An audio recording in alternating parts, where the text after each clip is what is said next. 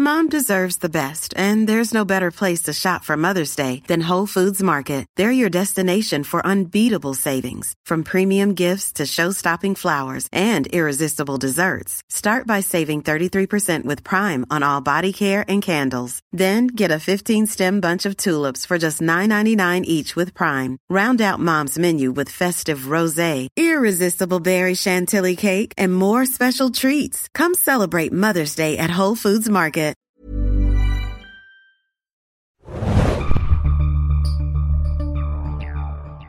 Hallo und herzlich willkommen, liebe Zuhörer und Zuhörerinnen, zu einer neuen Ausgabe des Serienjunkies Podcasts. Mal wieder mit einem Filmthema. Das ist eine ganze Weile her, wenn ich mich ja. recht erinnere. Mein Name ist Felix, ich bin euer Moderator und an meiner Seite ist unser wandelndes Marvel-Lexikon, Adam. Ahoi, hoi. Ahoi, hoi, Adam. Äh, ja, wann haben wir das letzte Mal über einen Film gesprochen? Was war das? Ui. Wolverine, äh, Logan haben wir ja nicht gemacht, weil du da nicht... Ja, da aber es ist, es ist eine ganze Weile her. Hm. Ja. Egal. Doktor Strange? Äh, Strange, vielleicht war es sogar der andere Marvel-Film. Äh, richtig, ähm, Doktor Strange. Nein, wir sprechen heute über einen neuen Marvel-Film, ein neuer Blockbuster, der ähm, ab, oder je nachdem man das hört, seit dem siebenundzwanzigsten April äh, in den deutschen Kinos zu sehen ist. Und zwar sprechen wir über Guardians of the Galaxy zwei. Dos. Wir haben bereits in der Nerdstube äh, dieser Woche, es ist die elfte Ausgabe, wenn ich mich nicht täusche, etwas über diesen Film gesprochen, haben aber auch versprochen, dass wir in einem Podcast nochmal etwas genauer auf den Streifen eingehen werden. Und das werden wir nun tun. Wir sprechen etwas mhm. allgemein über Guardians of the Galaxy zwei, vielleicht so ein bisschen unsere Erwartungen, ähm, was der Film gut macht, was er nicht so gut macht. Und natürlich reden wir wie immer etwas am Ende über diverse Spoiler aus dem Film und spekulieren vielleicht ein wenig, wie es weitergehen könnte, denn Guardians drei ist schon bestätigt. Jo. Und irgendwie passt ja Guardians zwei auch auch in dieses Gesamtbild von Marvel Phase drei auch ganz gut rein, wenn es um den großen Kampf gegen Thanos geht, oder Adam? Ach, Thanos, stimmt, den gibt's ja auch noch. Dieser, den weißt du noch, hier, der im Weltraum sitzt auf seinem komischen Thron da, der, der Lilane. I'll do it myself. Okay. Oder meinst du Cable? Nein. Das ist vielleicht dieselbe Person, wer weiß.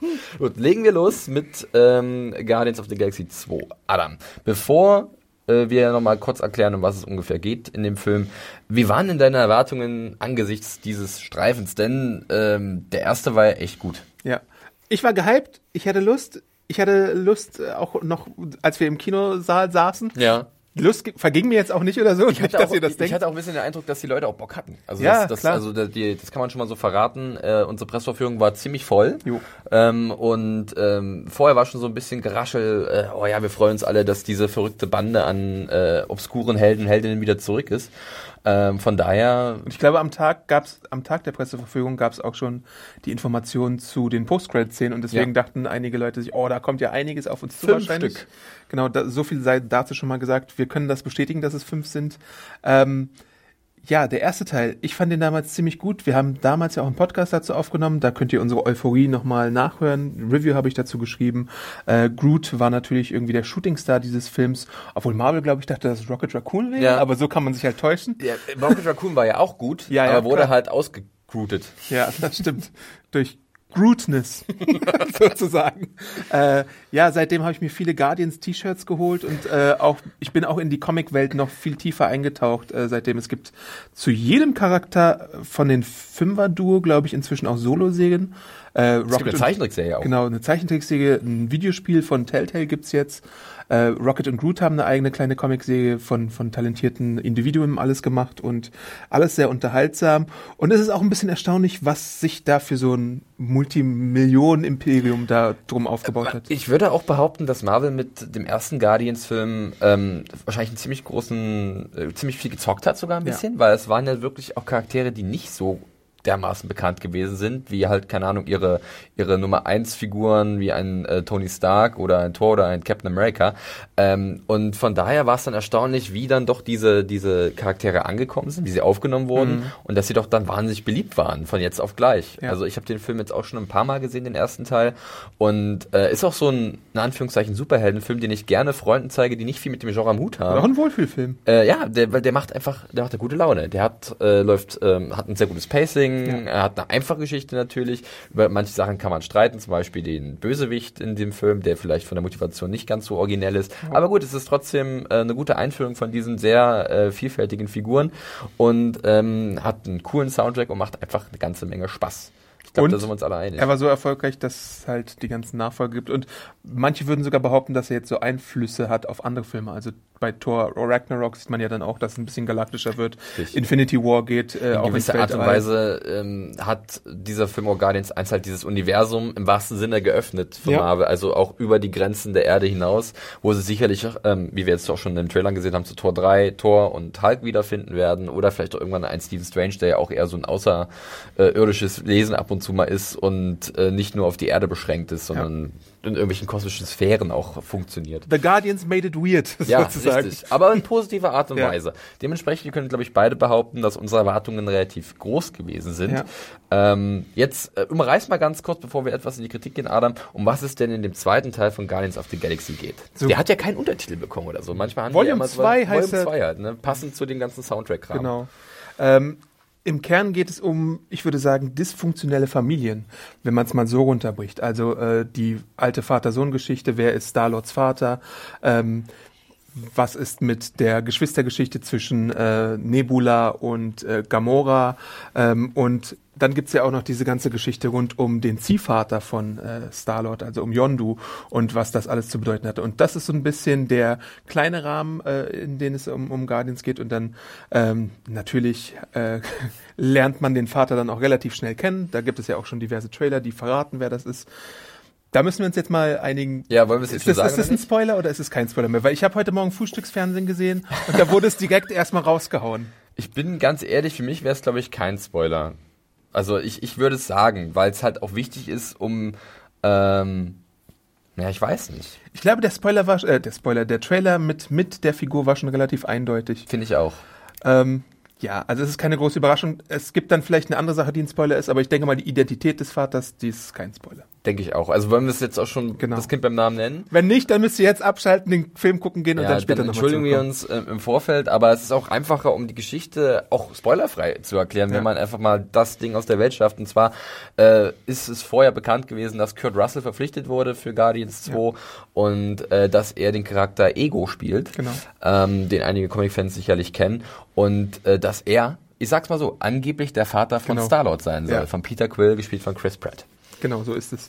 Und äh, den lernen die Guardians nach einer kleinen äh, Mission kennen, die eigentlich ganz routinemäßig verläuft. Man bringt ein paar Batterien, beziehungsweise man äh, trifft sich mit einem güldenen Volk, äh, hat dann ein paar Batterien entwendet, kriegt als Austausch eine Gefangene, die ihr vielleicht auch kennt. Ja. Und dann geht die ganze wilde Hatz los, indem äh, man nämlich die goldenen Leute betrogen hat und äh, dann gejagt wird. Richtig. Und dann hilft der gute äh, Ego aus. So.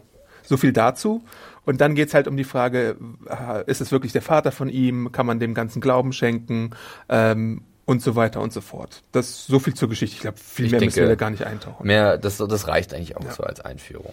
Ja, ähm, es, es folgen dann natürlich, wie es halt oft so ist in solchen Filmen, ein paar Überraschungen, mhm. die man vielleicht schon eher schon lange vorher kommen sieht, äh, die sich relativ eindeutig ähm, äh, ja äh, ankündigen.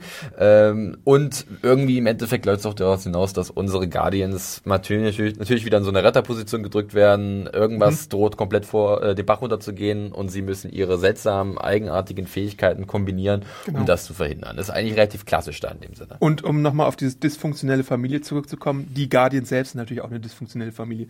Die waren mal zusammengewürfelt worden und die streiten sich natürlich immer noch, wie Geschwister es eben tun und so, aber am Ende des Tages raufen sie sich doch zusammen und äh, schaffen als Team dann irgendwie einen Triumph oder sowas. Ja, ja, so viel ganz allgemein zu Guardians zwei. Jetzt können wir ja schon mal so ein bisschen mal äh, in die Kritik gehen, beziehungsweise unsere Meinung zu dem Film mit euch teilen. Ähm, ich kann mich noch erinnern, ich weiß nicht, das war so nach dem Film, da war so ein komisches Gefühl, aber nicht nur bei mir oder mhm. bei dir, sondern auch generell auch in diesem Saal, der glaube, vorher ja. so euphorisch war, ne? Ja. Weil bei vielen Leuten so, glaube ich, nicht genau das dabei rumgekommen ist, was man sich erhofft hatte. Ähm, vielleicht, weil auch der erste Teil so gut in Erinnerung geblieben ist. Ähm, Adam, wie ging's dir denn direkt nach Guardians zwei? Erwartungen erfüllt oder eher nicht? Ähm, nee, ich glaube leider nicht.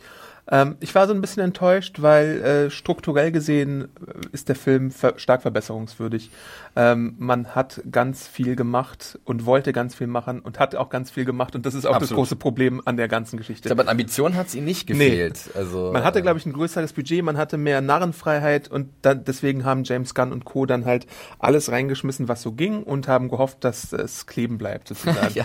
äh, er ist greller, er ist bunt, er ist äh, witzig, er ist aber auch, er weiß aber auch manchmal nicht, wo Schluss ist mit den Witzen, und das ist leider ein bisschen schade, weil das äh, im ersten Teil sehr gut funktioniert hat, und im zweiten Teil dann, da merkt man dann halt, aha, Groot funktioniert, aha, Drax funktioniert, aha, Rocket darf irgendwie Sprüche ziehen, und von allem machen wir mal das Maximale noch. Das Maximale, das, das äh, spricht, also das gilt dann auch zum Beispiel für den Soundtrack, der nochmal ein bisschen höher gedreht wird, war zumindest mein Eindruck, was die Frequenz angeht, an an so Set-Pieces, die noch mit cooler achtziger-Jahre-Musik unterlegt sind. Mhm.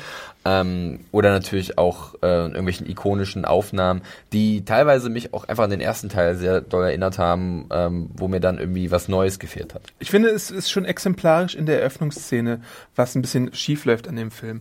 Wir sehen, und das ist jetzt wahrscheinlich, das ist kein Spoiler, finde ich, die, die, die Guardians kämpfen gegen ein Monster, und äh, dabei wird äh, diskutiert, ob man dazu Musik laufen lässt oder nicht, und wie man ein Musikabspielgerät äh, zum Laufen kriegt. So, und äh, während die Guardians sich streiten, macht der kleine Baby Groot, dass es läuft, und dann tanzt er. Und das ist alles ganz niedlich und irgendwie toll, äh, aber es läuft, glaube ich, so fünf bis zehn Minuten. Und du lachst halt am Anfang, aber irgendwann kannst du halt nicht mehr lachen, weil es nicht mehr, weil es schon zu lang ist. Da hätte man da schon ein bisschen die Schere ansetzen müssen. Und die, die, der Regisseur setzt einfach darauf, dass du das die ganze Zeit geil findest, aber so viel Zeit brauchst du, glaube ich, gar nicht. Da hätte, da hättest du auch irgendwie schneller schon abschneiden können. Währenddessen findet natürlich im Hintergrund der Kampf statt, ja, was ein schöner Einfall ist und alles, aber trotzdem ein bisschen da schon mal auf die Bremse treten. Da gebe ich dir absolut recht. Ich glaube, da spielt auch bei mir so ein bisschen dieses Thema äh Müdigkeit in dem Sinne rein, dass man ähm, viele Sachen, die in Guardians zwei gemacht werd, äh, werden, schon aus dem ersten Teil kennt, ja, die jetzt natürlich, wie du gerade schon erwähnt hast, nochmal hochgeschraubt werden, aber dann halt, dass dieser Absprung oft nicht geschafft wird, dass halt irgendwie dadurch auch der Film sich ein bisschen zieht, ein bisschen äh, Längen bekommt, äh, so amüsant und kurzweilig viele Szenen sind und so gern man auch die einzelnen Charaktere hat. Mhm. Ähm, es wäre ihnen, glaube ich, es, es wäre, glaube ich, besser gewesen, oft einfach zu sagen, ähm, wir machen hier so einen kleinen Cut und versuchen halt da nicht zu viel Spaß zu haben. Das hört sich immer ein bisschen komisch an. Man kann mhm. eigentlich nicht, nicht zu viel Spaß haben. Mhm. Aber es wäre, glaube ich, angenehmer für das Filmerlebnis an sich gewesen. Vielleicht auch für die Struktur des Films, die du, wie du schon gesagt hast, ähm, viel auf diese Familienbande aufgebaut ist. Mhm. Aber das ist es im Endeffekt auch schon, weil eine andere Struktur bleibt ein bisschen aus, was uns auch gestört hat. Mir ist gerade so ein bisschen der Vergleich eingefallen zu Deadpool. Deadpool ist auch ein Film, der vollgepackt ist mit ja. Witzen. Aber die Witze sind knackiger und sie finden tatsächlich den Absprung, auch wenn dann noch zwei, drei Sprüche danach kommen, aber sie finden wirklich schneller den Absprung, als es bei Guardians der Fall ist. Da wird dann eine, äh, eine Szene vielleicht mal auf drei Minuten oder sowas ausgewälzt, während bei Deadpool in drei Minuten vielleicht schon vier Gags sind oder so, die grundverschieden sind. Und da trifft auch nicht jeder, wie wir auch im Podcast gesagt haben, ja, aber es treffen äh, genug viele, sodass du dir denkst, aha, ich bin gut unterhalten.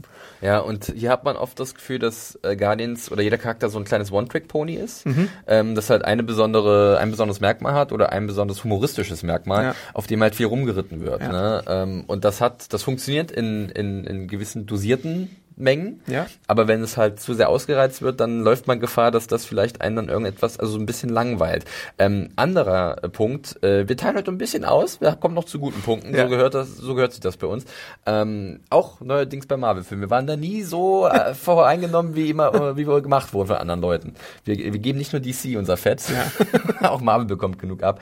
Nee, ein anderer Punkt, der uns beiden auch ein bisschen ähm, ein, ein, ein Dorn im Auge war, ist so ein bisschen, glaube ich, die Struktur des Films, die oder der Aufbau, äh, der etwas ziellos ist. Genau. Ne? Also ähm, so viel sei schon mal verraten, äh, der Film braucht eine ganze Weile, um das Offensichtliche zu offenbaren und dann vielleicht eine gewisse Art Spannungsbogen zu entwickeln. Ähm, ich glaube, dreißig, vierzig Minuten lang ähm, ist das alles ganz nett, aber irgendwie weiß man nicht wirklich, wo es hingeht, oder? Genau, das ist ein großes Problem. Da wünschte ich mir tatsächlich ein engeres äh, Geschichtskorsett, äh, was hier irgendwie die ganze Sache zusammenhält und ein bisschen zielführender agiert tatsächlich. Also äh, wenn du d- der Eindruck ist so ein bisschen, dass man einfach die Figuren für sich selber machen lässt, aber das sind dann halt nette Szenen, aber da fehlt mir irgendwie immer noch was. Also das ist einfach nicht genug, was dann geboten wird. Wie gesagt, dieser, diese, diese Tanzszene mit Groot oder so äh, und dann, weiß ich nicht, dann flirten äh, gewisse Figuren miteinander oder äh, Drax darf irgendwie äh, wieder demonstrieren, dass er Ironie nicht versteht. Es ist viel Fanservice auch ja. so ein bisschen gefühlt, ne, in diesen, diesen, dieser ersten Hälfte des Films. Ähm, aber du hast gerade schon ein paar Charaktere erwähnt, vielleicht können wir da mal ein bisschen äh, ein paar positive Sachen äh, erwähnen. Ja. Ähm, Baby Groot ist natürlich gleich so ein kleiner Gewinner, weil ja. er halt relativ putzig ist. Das ja. wird, die Jacke, ich, wird, die er dann ich, später auch hat, ist super ich, äh, adorable. Jeder zugeben müssen. Klar, hier haben wir das Ding, was ich gerade schon erwähnt habe. Er hat halt, das ist halt dieser eine Trick, den der Charakter ja. besitzt. Aber trotzdem äh, ist Baby Groot einer von vielen Charakteren, die uns nach wie vor irgendwie am Herzen liegen und die uns Spaß bereiten. Es ist aber auch ein anderer Trick als im ersten Teil. Ja, das stimmt. Weil die Dynamik ja äh, verschoben wurde, beziehungsweise umgekehrt wurde. Davor war es so ein bisschen äh, Rocket, der so die frechen Sprüche gebracht hat und Attitude reingebracht hat. Und jetzt ist äh, Baby Groot halt, weil es ein Baby ist und es nicht besser weiß, so derjenige, auf den aufgepasst werden muss, weil er sonst irgendwie alle in die Luft sprengt, weil genau. er den falschen Knopf drückt oder sowas. So ist es. Ähm, und Rocket ist fast schon ein bisschen...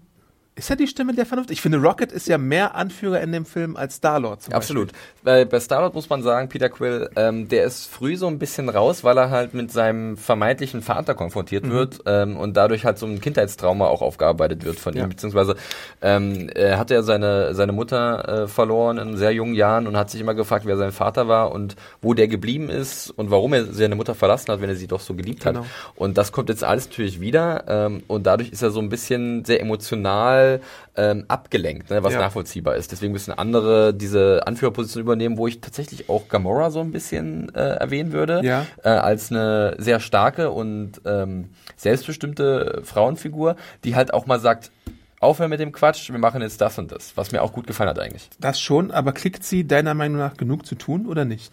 Sie wird dann irgendwann tatsächlich so ein bisschen als der Rettungsanker von Peter Quill, äh, Quill äh, oder zum Rettungsanker von Peter Quill reduziert, ja, okay. finde ich, dass sie halt ähm, äh, zwischen den beiden hat sie ja in der, im ersten Film schon eine kleine Romanze angedeutet und hier ist auch nicht, wird's auch nicht zu, äh, ist auch nicht zu viel, boah, jetzt, ist auch nicht zu viel zu verraten, dass im zweiten Teil zwischen den beiden nach wie vor so ein, so ein Kribbeln ist mhm. und dass die beiden sich zueinander hingezogen fühlen. Ähm, und ich glaube, am Ende ist es auch eine ganz schöne Geschichte, dass sie für ihn da ist oder mhm. dass, dass, dass beide vielleicht gemeinsam durch diese verrückte Welt gehen können. Ähm, und da gebe ich dir in der Hinsicht recht, dass sie, dass da Rocket eventuell ein bisschen aktiver ist. Ja. Also als Anführertyp mhm. zumindest. Auch wenn er, wie ich finde in dem Film, äh, hier und da so ein bisschen ähm, fast zum fiesesten dieser Bande wird. Also dass er, dass er so ein bisschen, ich okay. möchte nicht sagen Bösewicht, sondern dass ja. er äh, unpopuläre Entscheidungen trifft äh, und dadurch so ein bisschen selbst ins Abseits kommt. Das und, stimmt. Das ähm, stimmt ja. dadurch auch vielleicht eine kleine Trennung innerhalb der Guardians. Aber das muss ein Anführer ja auch manchmal machen. Ist so, unpopuläre Entscheidungen treffen. Ja, ja das stimmt. Hm. Ja, ähm, wir haben äh, auch eine Rolle, die ein bisschen größer gemacht wurde im Vergleich zum ersten Teil, und zwar mhm. die von Yondu, gespielt ja. von Michael Rooker. Kennen vielleicht einige noch als Merle aus The Walking Dead. Ähm, der äh, ist ja so, du hast es auch schon, glaube ich, so ein bisschen vorhin erwähnt, war das vorhin? Oder in der Nerdstube? Oder in der Nerdstube oder in irgendeinem Vorgespräch. Äh, so ein bisschen Ziehvater von Peter Quill so, ja. gewesen, hat mhm. ihn mit äh, ja zu seinen äh, Ravengers Ja, genau. ähm, genommen, zu dieser Piratenbande im Weltall, wie man auch mal sie bezeichnen möchte. Und er bekommt jetzt hier auch eine größere, also mehr zu tun. Das gefällt mir auch. Und das, das gefiel dir ziemlich gut, oder? Ja. Ähm, was war daran direkt so, also was, was war besser als damals im ersten Teil? Ähm, A, der Aspekt und die Frage, ob ein Vater immer ein Vater ist, nur weil er dann biologischer Vater ist. Das ist natürlich so als, als Diskussionsfrage relativ spannend und der Film hat da einen interessanten Ansatz, der da verfolgt wird. Und wenn man dann mehr in die Materie reindringt, ist es halt auch ein bisschen rührend, äh, was Yondu so für Star-Lord gemacht hat und warum er gewisse Dinge gemacht hat. Und an sich ist Yondu eigentlich auch eine ziemlich coole Figur, die in dem Film wieder äh, ein paar schöne Szenen bekommt und äh, seine Waffe war ja schon im ersten Teil so ein bisschen äh, ein Scene-Stealer und hier im zweiten Teil gibt's dann nochmal mindestens ein oder zwei Szenen, die nochmal verdeutlichen, wie übermächtig der eigentlich, eigentlich ist. Eigentlich schon. Durch ein leichtes Pfeifen kann er einen Pfeil steuern und das ist äh, das, das ist schon ziemlich krass. Ja, was da abgeht, äh, das Holla die Waldfee, du. Junge, Mensch, du, da fliegt dir der Hut weg. Im wahrsten Sinne des Wortes, ja. äh, ansonsten ist, ist ähm, äh, Ruka natürlich auch ein ziemlicher intense Guy, muss man ja. sagen. Ich hatte den ja auch schon mal im Gespräch. Der wirkt halt immer so ein bisschen so, der kommt dir immer so recht nah dran und ja. ist, ist sehr drauf, sozusagen. Der, der macht es auch mit Leidenschaft ja. und lässt sich nicht so reinreden. Und äh, ich finde seine Performance auch ziemlich gut eigentlich in dem Film und überraschend emotional auch an. an Absolut, äh, das hätte ich auch so nicht erwartet, was auch was ich generell von dem Film so nicht erwartet hätte, dass ähm, so viel Emotionen auf einmal im Vergleich zum ersten Teil eine Rolle spielen. Ja. Also es gibt sehr viele Szenen, in denen man echt das Gefühl bekommt, okay, hier, hier will man gerade an unser Herz appellieren oder irgendwie unser Herz ansprechen, äh, was dann wiederum so ein bisschen gekontert wird durch irgendwelche billigen Witzchen, die dann manche emotionalen ja. Szenen für mich etwas ähm, ja wieder abschwächen. Das ist, was ich schade ja. finde. Manchmal kann man so eine emotionale, rührende Szene auch einfach für sich stehen lassen. Das passiert, glaube ich, wenn ich mich recht erinnere, nur so einmal, und zwar zum Ende des Films, mhm. wo mal kein lustiger, dummer, wie auch immer, Spruch am Ende kommt. Ähm, Und das ist, glaube ich, auch ab und zu so ein bisschen das Problem, wo dieser Mittelweg nicht richtig gefunden wird für mein Empfinden bei diesem Film. Ein Charakter, oder wir können eigentlich noch äh, zwei andere erwähnen, ähm, ein Charakter, den auf jeden Fall, der auf jeden Fall noch erwähnt werden sollte, ist Drax, der mhm. Zerstörer. Ja. Ähm, auch so ein heimlicher Gewinner aus dem ersten Teil, Dave äh, Bautista, also mhm. Baut, Bautista, aber ja. ich sage direkt von Bautista, weil das ist sein Wrestlername ja. gewesen. The Animal. Äh, The Animal, genau, mit der teuflischsten Powerbomb aller Zeiten. Ähm, äh, ist ja gerade auch wirklich richtig heißes Eisen, ja. hat sehr viele Projekte am Start, war ja auch in James Bond zum Beispiel, James genau. Spectre, als Henchman. Ähm, der war schon sehr amüsant im ersten Teil und bekommt ja. jetzt mehr zu tun, äh, hat natürlich auch dieses eine Ding, was ihn auszeichnet, seine fehlenden Sozialkompetenzen, das halt sehr direkt ist. Ähm, hat aber eigentlich eine schöne kleine Geschichte zusammen mit einem neuen Charakter, und zwar Mantis, gespielt von Pom Clementif. Genau. Äh, Mantis ist so die Begleiterin von Ego, äh, die mit ihm auf dem Planeten da am Rumchillen dran ist, und deren Fähigkeit es ist, ist ähm, Emotionen zu lesen, sie umzukehren oder zu verstärken. Ja. Das ist, glaube ich, so ihr Charakter. Aber gleichzeitig ist sie ähnlich wie Drax in sozialen Angelegenheiten verkümmert, verkümmert. muss man ja sagen. Oder es hat sich nicht entwickelt. Ja, es ist ein sehr unschuldiger, naiver Charakter, ähm, auch, sagen wir mal, ironiebefreit. Ja. Genau. Was ja auch bei, bei Drax der Fall ist. Was die beiden zu so einem passenden, aber doch schon sehr schrägen Pärchen ja. macht.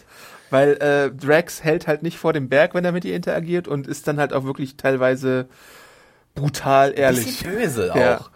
Aber irgendwie... Aber die sind ja auch Space-A-Holes, wie ja. es im ersten Teil heißt. Also es sind alles nicht die allersympathischsten Zeitgenossen, wenn es um ja. sowas geht. Da sind sie schon selbstsüchtig oder wirklich einen Tick zu gemein teilweise. Ja. Aber die beiden Charaktere haben überraschend äh, viele sehr auch rührende Momente, mhm. ähm, die äh, ich so nicht erwartet hatte, wo dann aber das kommt, was ich gerade schon gesagt habe, dass äh, dann Drax doch noch so einen komischen Kommentar ja. loslassen muss. Look out! Der natürlich ein bisschen witzig ist, aber wo man denkt, ach Drax, ein bisschen Liebe, ein bisschen Fürsorge und, und so, das wäre doch auch mal ganz schön. Das muss doch nicht immer mit so einem Spruch enden. Da muss man aber auch hinterfragen, ist Drax wirklich noch ironiebefreit, oder weiß er das doch schon ein bisschen, was, was er für eine Nummer abzieht? Weil es gibt ja dann auch einen Moment, wo er sich ein bisschen entschuldigt für eine Sache, die ja, er gesagt stimmt. hat. Und dann könnte man schon fast annehmen, hm, vielleicht ist es doch nur so eine Macho. Das wäre vielleicht eine Entwicklung, die Nummer, irgendwann genau. mal stattfindet, was sehr schön wäre und äh, die hier angestoßen wird. Ähm, das, das stimmt schon. Aber Ä- ansonsten die Rache an Thanos, äh, die im ersten Teil noch so vorhanden war, hat er jetzt gerade nicht mehr, oder? Das Richtig. Fällt dann eher einer anderen Figur Das geht zu. Jetzt eher in Richtung ähm, Gamora, Nebula, das kann man ja. schon mal sagen, die zwei Töchter von Thanos, ähm, die auch eigentlich einen nicht uninteressanten Handlungsstrang haben, muss man ja. alles sagen. Also diese ganzen einzelnen persönlichen Geschichten. Aber wenn es denn irgendwie besser ver- verwoben wäre noch ja, so. Ja, das ist alles, das sind alles so Episoden für sich, ganz ja. gut. Aber im Zusammenspiel sind diese einzelnen Geschichten so noch nicht so richtig abgepasst. Genau. Also das ist etwas eigenartig. Ähm, wie gefiel dir denn, also mal unser, unser Posterboy schlechthin, Chris Pratt? Ja, Chris Pratt. Ich finde ja fast, dass er von, von allen Guardians am blassesten ist in dem Film. Muss ich auch zugeben. Weil er ist so sehr mit seiner Vaterstory äh, involviert und äh, er hört dann von den Geschichten, dann spielen die so ein bisschen Ball sogar an einer das Stelle. Das wirkt wahnsinnig eigenartig. So viel, also das, das fand ich, da wusste ich nicht, meint ihr das jetzt ernst, James ja. Gunn? Oder ist das so ein bisschen so ein Witz? Zieht ihr das durch den Kakao? Dieses mhm. klassische Vater und Sohn werfen sich noch einen Ball zu, Playing Catch, ja. Mhm. Dieses Klischee aus irgendwelchen amerikanischen Filmen. Äh, das war eigenartig. Ja, und dann gibt's auch äh, zu wenig äh, Charakterentwicklung und überhaupt Charaktermomente mit äh, Star-Lord in dem Film, finde ich. Und wenn, dann sind sie fast immer die gleichen. Und zwar, ähm, das mag einmal ganz gut sein, so zwischen Kurt Russell und ihm. Mhm. Dieses, okay, ich bin wirklich dein Vater und es kommt alles für ihn zurück, die Erinnerung an seine Mutter. Und mhm. ähm, da sieht man in Chris Pratt, beziehungsweise im Gesicht von Star-Lord schon so ein bisschen die Emotionen und die, das, das, das, die, die Rührung. Aber ähm, das ist es dann auch schon. Ihm wird halt noch die große Ehre zuteil, den finalen Kampf zu bestreiten, ja. da der Held zu sein. Und es gibt wieder so eine Sache mit einem achtziger-Jahre-Helden, den er hat, wie es im ersten Teil war es Kevin Bacon, hier ist es eine andere Person, äh, die dann wieder, das ist dann wieder symptomatisch für diese Sache, ach, wir haben das im ersten Teil gemacht, jetzt nehmen wir einfach einen anderen und tauschen das so ein bisschen aus für die Lacher. Und es funktioniert auch, glaube ich, bei vielen Zuschauern, ja. aber man sieht halt, wenn man es ein bisschen unter die Lupe nimmt, dass es äh, fast schon wieder das Gleiche ist. Ja.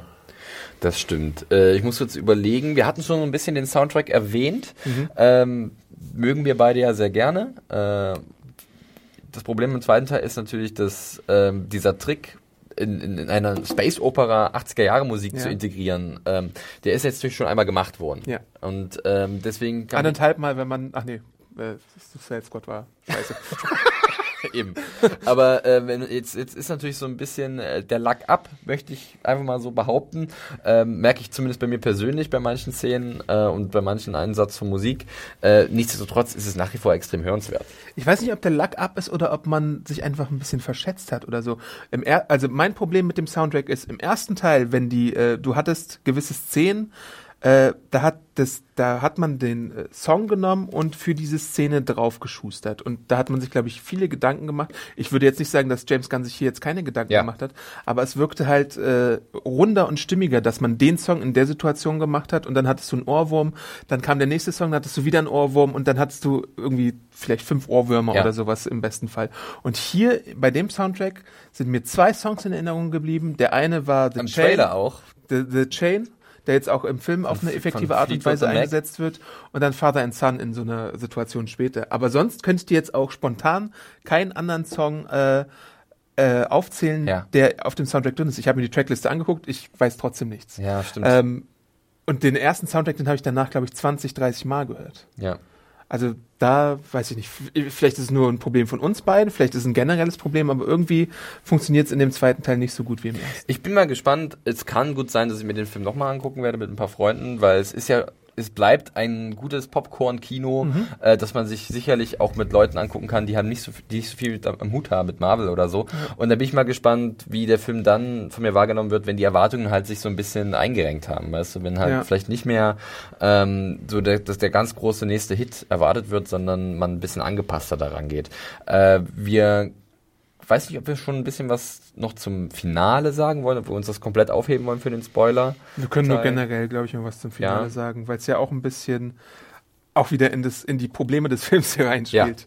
Ja. Ähm, während das Finale im ersten Teil so ein bisschen, sorry, dass wir es immer mit dem ersten Teil vergleichen, aber es liegt nun mal sehr nah. Dass von, von den Referenzen ist es auch generell schwer, was anderes zu finden. Genau. Ja.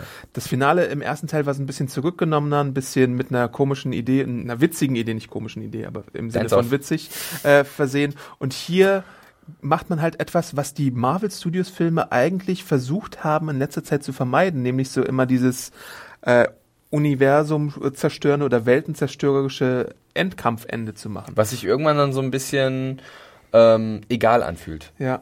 Und hier ist es halt auch so, dass du, dass du wieder so ein Bombastende hast, was ähm, leider auch wieder zu lang ist. Das mhm. zu lang ist halt leider eine Kritik, die aus meinem Mund jetzt sehr oft kommt, aber ja. es, es trifft halt leider so sehr auf den Film zu, der ja wirklich äh, unterhaltsame Stellen hat, aber wenn da einfach mal immer mal wieder so ein bisschen gekürzt worden wäre, ein bisschen etwas schlanker gemacht worden wäre und vielleicht nicht so voll auf die Kacke gehauen wäre, dann hätte man. Planning for your next trip? Elevate your travel style with Quince. Quince has all the jet-setting essentials you'll want for your next getaway, like European linen, premium luggage options, buttery soft Italian leather bags, and so much more. And it's all priced at fifty to eighty percent less than similar brands. Plus, Quince only works with factories that use safe and ethical manufacturing practices. Pack your bags with high-quality essentials you'll be wearing for vacations to come with Quince. Go to quince.com slash trip for free shipping and three sixty-five day returns.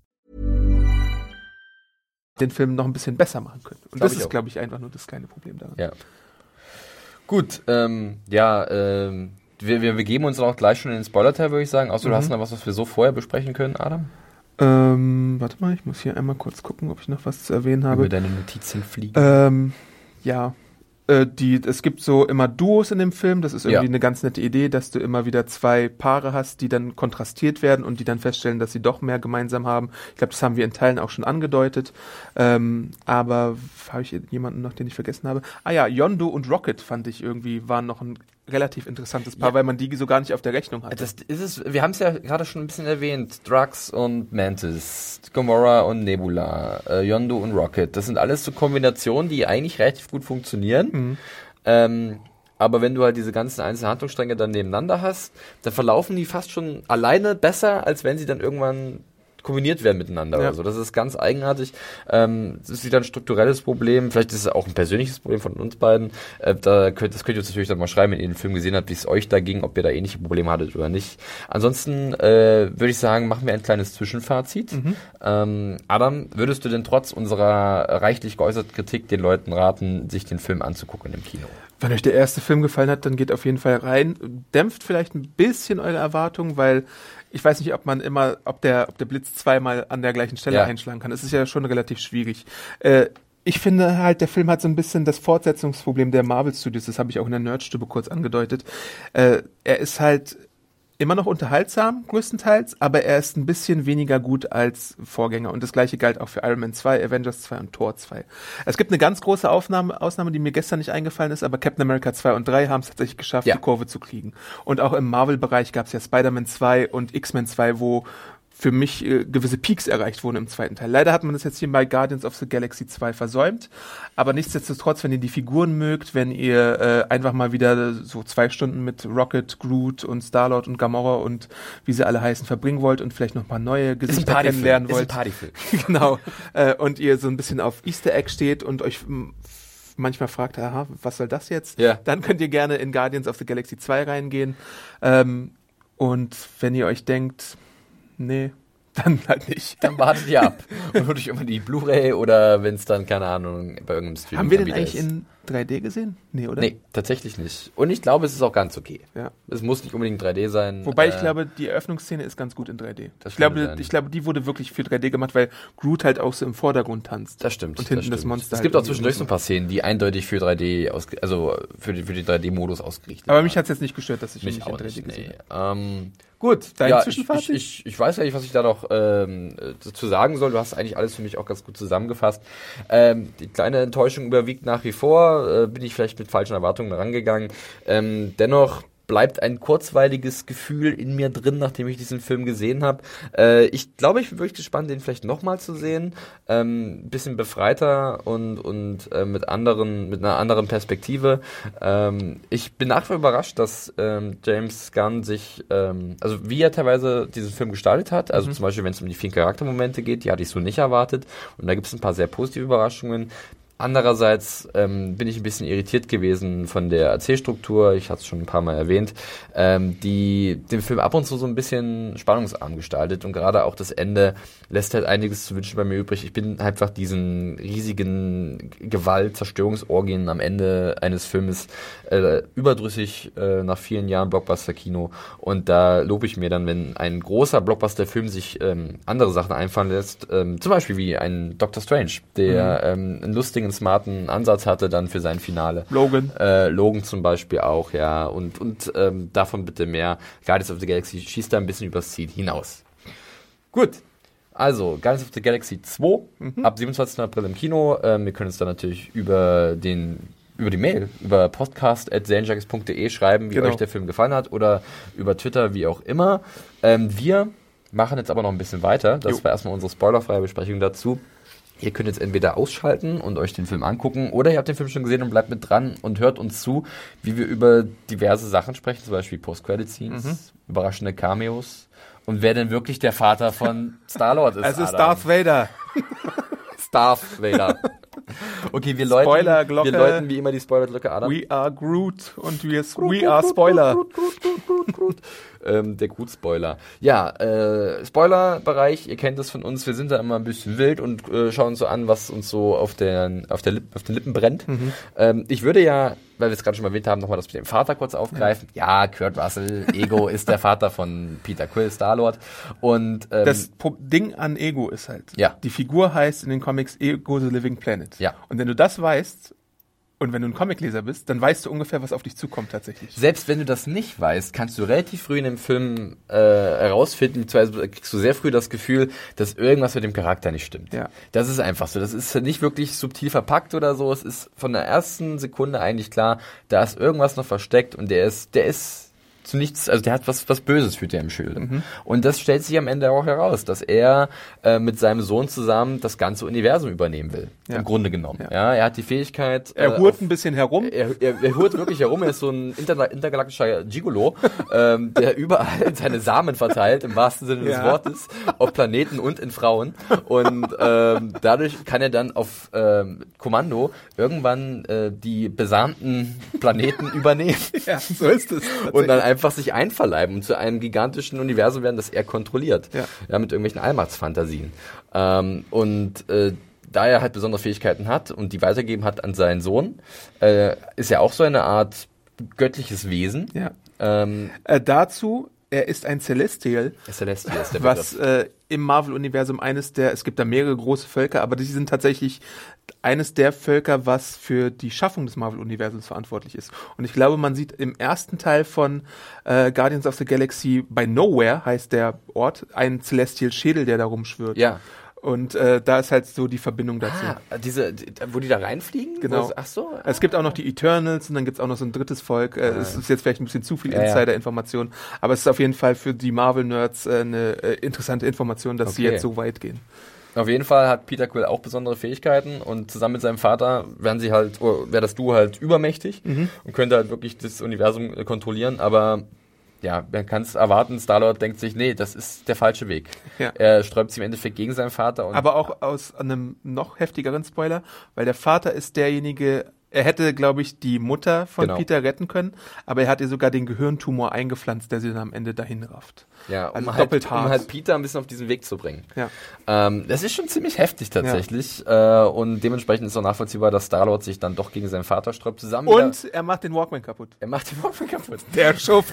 Das ist, ist glaube ich, die, der erste Grund ja. für, überhaupt, warum Star-Lord dann doch gegen seinen Vater antritt. Zusammen mit seinen Freunden dann natürlich, ja. die sich auf dem Planeten von äh, Ego dann wiederfinden ja. und dann versuchen, seinen inneren Kern zu zerstören mit genau. einer wunderbaren Bombe, die Groot... Der äh, köstliche, flüssige Kern. Was? die gut ähm, ja, platzieren soll. Äh, ja, äh, ich, das ist, glaube ich, auch so ein Problem, weil halt jeder, das war ich halt von Anfang an wusste, dass da irgendwas faul ist mit Ego ähm, und dieses Geheimnis halt wirklich bis ins letzte Drittel des Films aufrecht gehalten wird. War, das wusstest du, dass irgendwas faul ist, weil Ayesha, diese Gold-Else da, nicht wirklich bedrohlich als Schurken rüberkam? Absolut, ne, die sowieso nicht. Die, über die haben wir noch gar nicht richtig gesprochen, über diese goldenen Menschen, Alienwesen. Können wir gleich noch machen, wenn wir vielleicht über eine Cameo-Szene, oder Cameo sag ich schon, über ein, eine Post-Credit-Scene sprechen. Mhm. Da könnten diese güldenen Wesen nochmal eine Rolle spielen. Übrigens gespielt die, wie heißt sie, Ayesha? Ayesha, ja. Von Elizabeth Debicki, ja. die einige vielleicht aus The Night Manager kennen. Mhm. Der hatte ich auch schon mal ein Interview gehabt, könnt ihr nachgucken bei YouTube. Abonniert genau. den Channel. Guckt. Sie ist sehr zauberhaft gewesen. ähm, hier ist sie halt gold angemalt und... Ähm, Auch sie macht groß! Und, und, und, und, und, und wirkt so ein bisschen mit ihrem Volk als Comic Relief. Ja. Mehr nicht. Ja. Ja, ähm, so wie dieses äh, Star Corps aus dem ersten Teil. Wie Nova Corps? Nova Corps. Das war doch kein Comic Relief, ich bitte nicht. Mit C. Reilly und äh, wie hießen sie nochmal alle? Also das war schon ein bisschen, ab und zu ein bisschen... Glenn Close. Ja. Nova Prime. Nova Prime. Never genau. forget. Never forget. Ja, Adam, ähm... wir können ja ein bisschen mehr über das Finale sprechen. Äh, wir fanden's, wir fanden's ein bisschen zu lang, zu ja. viel. Ähm, hat ein paar witzige Momente. Mhm. Zum Beispiel halt wirklich dieser Zweikampf zwischen Kurt Russell und äh, Chris Pratt in ihren ja. Rollen. Ähm, sieht man dann mal einen bekannten Spielcharakter auf ja. einmal, ein gigantischer Steinform. Waka, waka, waka, waka. Das werden wir euch nicht spoilern, aber ihr habt es vielleicht schon euch denken können. Ähm, waren lustige Einfälle. Es gibt auch zwischendurch so ein, wie so ein, wie so ein kleines Comedy-Stück, wo es um Tape geht. Mhm, was ja. auch eigentlich ganz witzig ist, aber es zieht sich. Es hört einfach nicht auf. Ja. Und dieses Finale, und du denkst, okay, jetzt müssen wir doch langsam angekommen sein. Hm, irgendwie nicht. Das Ende vom Lied, ja, Ego kann besiegt werden, unsere Guardians äh, sind die großen Gewinner, aber nicht ohne ein großes Opfer. Mhm. Ja, und das war tatsächlich nicht unemotional ja. im Nachhinein, muss ich sagen. Ich war, im Moment war ich so ein bisschen... Meine Augen wurden ein bisschen glasig. Ja, bei dir schon, du weinst ja bei allen, du weinst ja sogar bei La La Land. Hey! Niemand weint bei La La Land. Wenn ihr bei La La Land weint, schreibt uns gerne eine Mail an podcast punkt seelenjunkies punkt de. Und jetzt so dreihundert Mails. Ach, ihr seid doch alle blöd. ähm, ja, und zwar äh, opfert sich tatsächlich Yondu mhm. ähm, für seinen Sohn in gewisser Art und ja, Weise. Ziehsohn, ja. Ziehsohn äh, Peter Quill. Weil davor etabliert wurde, er hat nur ein so äh, Weltraumfliegegerät und ein so ein, was war das andere, so ein Atemgerät. Ja. Und äh, das hat er genommen und das bringt er dann Star-Lord nach dem Kampf hin, nachdem Groot erfolgreich den äh, Knopf gedrückt hat und abgehauen ist. Wir müssen noch mal ganz kurz rekapitulieren. Yondu sollte auch einst den jungen Peter Quill für Ego entführen. Genau. Aber er wusste von den fiesen Machenschaften von Ego, ich glaube oder? Schon, ja. Und deswegen hat er ihn halt nicht abgeliefert, sondern so halb selbst großgezogen. Genau, und seine Legitimierung war dann, ja, der war klein und der passte in alle, alle Schächte rein und konnte dann gut klauen. Ja, richtig. Aber man sieht dann, dass diese Beziehung zwischen den beiden doch wertiger ist und es ist wirklich ein herzlicher Moment zwischen den beiden, als Yondu langsam halt ablebt. Und äh, es gibt dann noch eine, eine, sowieso einen kleinen Aufgalopp von Yondus ehemaligen Kollegen, von, ja. mit denen er so ein bisschen Ungnade gefallen ist, wo unter anderem ein Cameo zu sehen ist von Sylvester Stallone. Sylvester Stallone als ein äh, Oberanführer der Ravengers. Äh, wie hieß sein? Äh, hier, wo hab ich's? Ich weiß gar nicht, ob er drauf ist. Stakar, oh Gott, ist sein Name. ja. ja. Äh, der ist, äh, Comic-Fans äh, können vielleicht mit dem Namen Starhawk etwas anfangen. Äh, er ist Mitglied der Original-Guardians, weil die Guardians, die wir jetzt haben in den in den Filmen, sind nicht die ursprünglichen Guardians, sondern es gab da eine ganz andere Gruppierung, äh, die jetzt aber ein bisschen in Vergessenheit geraten ist, seitdem der Film äh, da ist. Aber Starhawk und die Figur, die von Michelle Yeoh gespielt wird und dann gibt's noch so ein paar andere Figuren, die dann gezeigt werden. Das ist mir sogar fast ein bisschen zu abstrus schon wieder, yeah. äh, sind halt die Or- Original-Guardians, die dann halt, da gibt's dann auch so einen Dude, der formt irgendwas mit irgendeinen so Lichtern oder sowas, keine Ahnung, was das war. Sehr gut. Ja, ja, also das war, glaube ich, doch schon ein, ein sehr effektvoller Moment ähm, und ein schöner Abschied von diesem Charakter. Mhm. Ähm, wer weiß, ob jemand in seine Fußstapfen treten wird. Äh, einer seiner treuesten Anhänger, gespielt vom Bruder von James Sean Gunn, Sean Gunn, ja, ja äh, Cracklin, ähm, der, was viele vielleicht nicht wissen, der bei den Dreharbeiten immer den R- R- Rocket genau. in so einem Anzug mit ganz ja. vielen Bällen spielt. Ja. ja, er ist sozusagen das Double oder das Buddy-Double. Ja, ja ähm. Der erbt jetzt seine File-Five-Waffe und äh, übt in einer der fünf Post-Credit-Szenen ja. auch schon mal den Umgang damit. Wer weiß, ob da vielleicht noch mehr passiert. Ich glaube es fast nicht. Er ist eigentlich so ein geborener Nebencharakter. Also weißt du, so mal ja. für, für eine Szene gut. Ähm, auch ein bisschen Comic Relief, Comic auch wegen Relief, seiner schiefen ja. Szene und richtig, seiner Sprechweise. Ja. Aber er ist ein so. sehr sympathischer Typ auf jeden Fall. Ja. Und ähm, hat auch in vielen Serien mitgespielt, oder? Gilmore Girls auf jeden Fall war ganz ja. prominent unterwegs als Kirk. Genau, richtig. Ähm... Über was können wir noch sprechen im Spoilerbereich, Adam? Äh Verraten wir die achtziger-Jahre-Ikone, die äh, sich äh, Star-Lord zum Vorbild nimmt? Auf jeden Fall. Adam, äh, es gab heute P V-Einladungen zu einem Film, zu dem die ganze Redaktion anscheinend will, außer ich. Und ich kann, ich, ich, ich, ich verstehe es einfach nicht. Äh, wir reden natürlich über Baywatch. Und diese achtziger-Jahre-Ikone... Pamela Anderson? Genau, richtig. Carmen Electra? Ähm, nein, ähm, diese achtziger-Jahre-Ikone, die wir meinen, die hier einen Gastauftritt hat, ist niemand Geringeres als der Hoff höchstpersönlich. Ja. David Hasselhoff. Genau. In einem ganz lustigen, in einer ganz lustigen Enthüllung, mhm. dass irgendwie Peter Quill immer dachte, dass das sein Vater wäre. Ja. Und ähm, dann nimmt halt Ego irgendwann mal die ja, das Gesicht die Gestalt und die an, ja. Gestalt an von David Hasselhoff. Ähnlich wie Loki es einmal gemacht hat in, ich glaube, es war Thor The Dark Kingdom, richtig. Wo er sich als äh, Chris Evans kurz verwandelt hatte. Jo. So in der Art ist dieser Auftritt. Und dann, äh, man hört halt im Film davor, ja, ich dachte immer früher so, Knight Rider wäre irgendwie der Coolste und ich wollte eigentlich Knight Rider sein. Und dann sieht man halt Hasselhoff. Und man hört auch Hasselhoff im Abspann, ja. denn er liefert noch einen äh, Sound äh, bei, einen, einen Song ja. zum Film. So sieht's aus. Und äh, ich finde ja auch, Ach, apropos achtziger-Jahre-Ikonen, es gibt ja auch mit Kurt Russell am Anfang so einen kleinen Flashback mit sein, zu seiner Liebelei ja. mit Peters Mutter und da sieht er halt auch aus, wie Kurt Russell damals halt aussah und so ein bisschen mit achtziger-Jahre-Dauerwelle. Äh, ja, es hat eigentlich, für mich war er ein bisschen zu sehr rasiert, weil ich habe ihn immer mit mehr Drei-Tage-Bart oder richtigen Bart im Kopf gehabt in seinen achtziger-Jahre-Filmen, also für mich nach wie vor äh, The Thing mit seinem riesigen Hut. Oder Sonnenbrille, ja, das sind immer noch die, seine für mich mit ikonischsten Filme oder hier äh, Big Trouble Little China. Aber er hat ja auch so eine Disney-Vergangenheit und ich glaube sogar schon in den sechzigern und siebziger Jahren und da sah er dann teilweise so aus tatsächlich. Ja. Das ist wohl wahr. ähm, wir könnten jetzt tatsächlich schon so ein bisschen über die Post-Credit-Scenes sprechen, wenn du willst, Adam. Oder hast du noch irgendwas Konkretes beim Spoiler-Bereich, was du jetzt loswerden kannst, das du vorher nicht loswerden kannst? Na, für Serienjunkies noch so ein paar äh, Cameo-Auftritte von Chris Sullivan, den manche aus äh, This Is Us, Stranger Things und Nick kennen. Ja. Der ist... Ähm, Taserface. Taserface. Das ist wirklich relativ witzig. Der wird immer wieder wegen seinem Namen aufgezogen. Das hat tatsächlich einige sehr lustige Momente. Ja, und ich habe ihn nicht erkannt, bis, bis du mir gesagt hast, ah ja, das ist er. Und dann habe ich im Abspann geschaut. Ebenso wie äh, Tommy Flanagan aus Sons of Anarchy, der eine Rolle hat. Und irgendwo versteckt sich wohl auch Miley Cyrus. Echt? Ja. Äh, Rob Zombie auch. Ja. Rob Zombie spielt irgendeinen Ravenger. Ähm, Miley Cyrus, guck an. äh, was mir gerade noch eingefallen ist, äh, vielleicht noch ein ernsteres Thema im Spoilerbereich, und zwar Nebula und Gamora. Mhm. Ähm, da, das hattest du auch schon ein bisschen in der Nerdstube erwähnt, äh, über deren Geschichte erfahren wir ein bisschen mehr über Thanos, genau, oder das Wesen Thanos, wie dieser Charakter tickt. Und äh, das, was äh, Nebula da so erzählt, ja. Ähm, die ja komplett teilweise ersetzt ist, einen mechanischen Arm, irgendwelche Sachen im Gesicht und am Körper, genau, ähm, ist schon ziemlich traumatisch und krass. Ja. Also äh, Thanos hat tatsächlich seine beiden Töchter immer gegeneinander antreten lassen, ja, um herauszufinden, wer die stärkste ist. Und die, die verloren hat, wurde dann halt Äh, augmentiert, verbessert, genau, in ja. seinen Augen.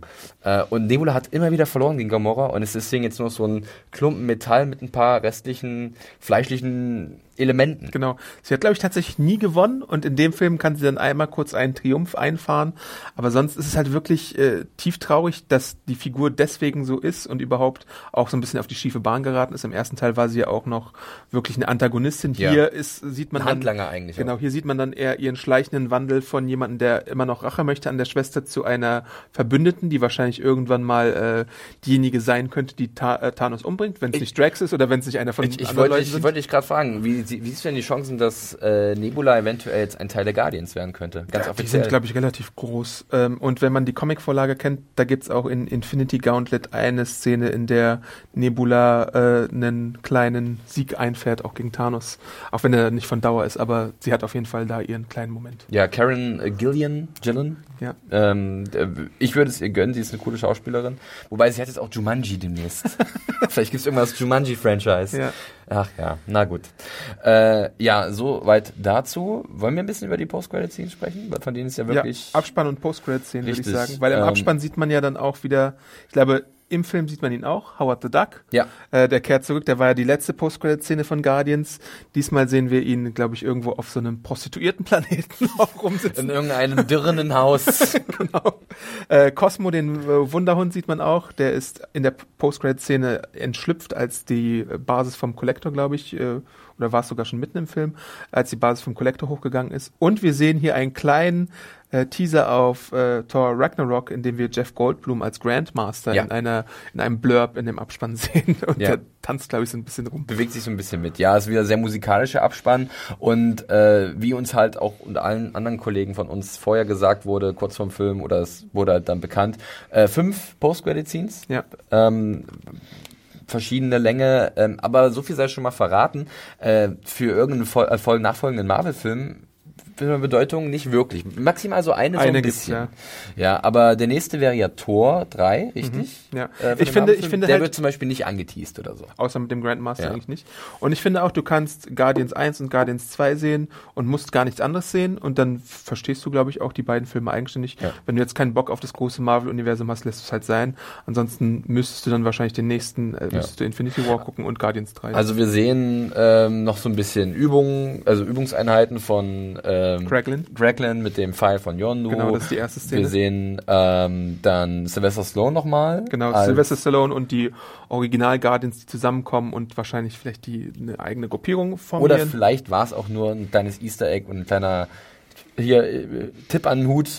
Mal sehen. Ehrerbietung. James Gunn hat ja, glaube ich, gesagt, dass Stallones Rolle vielleicht ein bisschen größer wird. Also vielleicht in äh, Guardians drei dann mehr dazu. Ja. Es gibt eine, äh, es gibt zwei Stan Lee-Szenen im Film. Einmal äh, mitten im Film, da sitzt er oben bei den, auf dem Mond, glaube ich, bei den Beobachtern.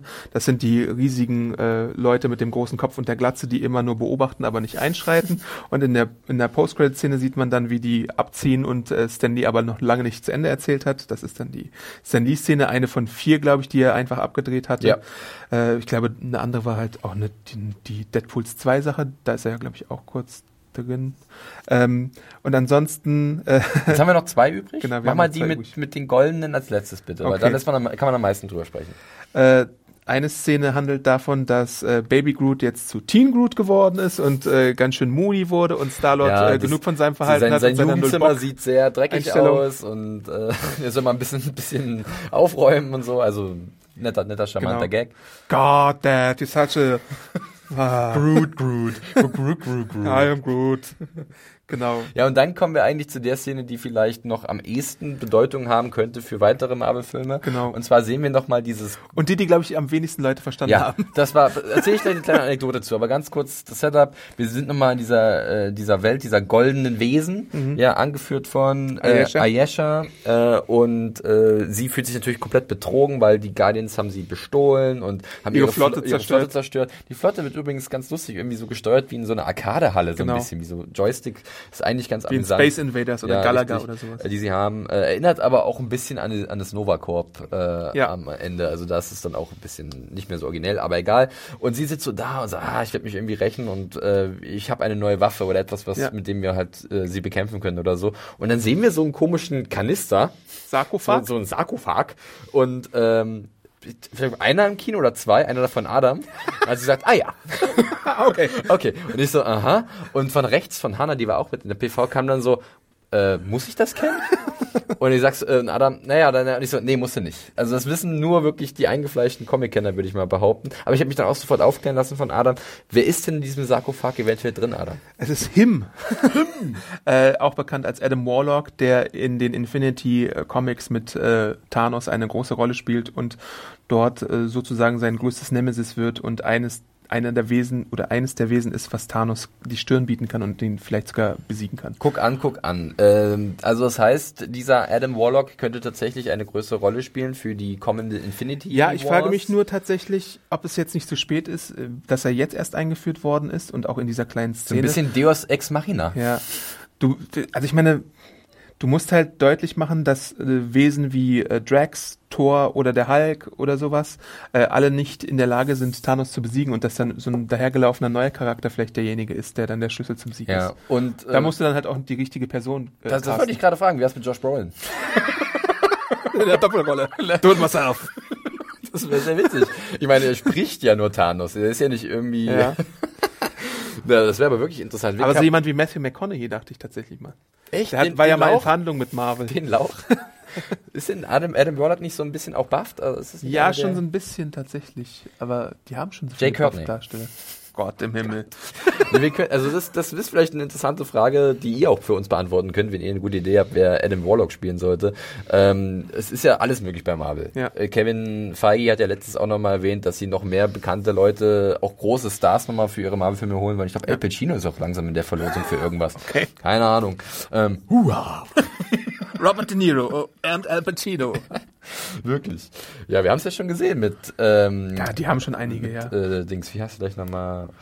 Alle, die haben Robert De Niro. Scott Glenn haben wir, äh, Scott Glenn sag ich schon. Glenn Close. Glenn Close meine ich auch. De Niro, äh, nicht De Niro, wie heißt der? Robert Redford, wir hatten Tommy Lee Jones. Äh, Und äh, Ant-Man? Äh, Michael Douglas. Michael Douglas, den meine ich, ja. Ganz viele gute Leute. Also von daher, aber tippen wir mal eher auf was Jüngeres bei Adam Hier, Warlock. Cate Blanchett. Oh ja, als Helga oder Hella? Hella. Hella, Hella, die Höllenfürstin. Ich freue mich so dermaßen auf Tor drei. Ihr könnt es gar nicht äh, glauben. Könnt euch das nicht vorstellen. Ja, äh, soweit zu den Post-Credit-Scenes, wo ich sagen muss, ja, war okay. Fünf fand ich vielleicht doch ein bisschen zu ja. viel. Ähm, war auch ein sehr langer Abspann mit drei Songs oder so. Mhm. Die haben sich halt immer ein bisschen feiern lassen. Ist okay. Also bleibt sitzen oder geht aufs Klo, was auch immer. Ihr könnt es auch irgendwann im Internet nachgucken, bei YouTube oder so. Mhm. Oder bei Serienjunkies nachlesen, wenn bei Serienjunkies nachlesen, rauskommt. Genau, richtig, was es genau geht. Oder halt sich dann die Blu-ray holen oder was auch immer, ja. wo alle Extras dabei sind. So, ich würde fast sagen, wir sind soweit durch. Ich hätte jetzt nur noch mal eine Frage, Adam, Guardians of the Galaxy drei. Ja. Äh, noch vor, bevor Thanos auf... Nein. Nein, erst danach, ne? Ja. Richtig, also wir haben erst noch die Infinity Wars. Ja. Äh, eins und zwei. Na, der, ein, der erste Teil heißt Infinity War, im zweiten Teil wird viel äh, Geheimniskrämerei stimmt, betrieben. Stimmt. Äh, es gab jetzt das Gerücht, dass es Infinity Gauntlet heißen könnte, dann würde aber die Reihenfolge der Comics vertauscht werden und dann wurde wieder dementiert, dass es so ist. Also man muss sich, glaube ich, überraschen lassen, ja. weil der Kevin Feige meinte auch, äh, dass der Titel des vierten Teils vielleicht ein Spoiler sei. Ah. Und da muss man dann einfach mal schauen. Okay, also äh, werden wir erstmal vielleicht das Kapitel Thanos abschließen und dann ein neues Abenteuer der Guardians sehen. Ich denke schon, bei ja. Guardians drei auf jeden Fall. Ja. Da lässt sich jetzt wirklich nur spekulieren, keine Ahnung. Hast du irgendeine Comic-Geschichte im Kopf, die du cool fändest? Oder ist es zu... Annihilation. Annihilation. Ja. Das hört sich aber auch sehr final an. Das, das hört sich sehr final an, weil da kommen alle kosmischen Wesen sozusagen zusammen, die Kree, die Skull, die, äh, die Leute von Spartax und so äh, und bekämpfen sich dann. Und eigentlich spielt da Thanos auch eine Rolle, aber das könntest du auch mit irgendwem anders mit äh, besitzen. Galactus.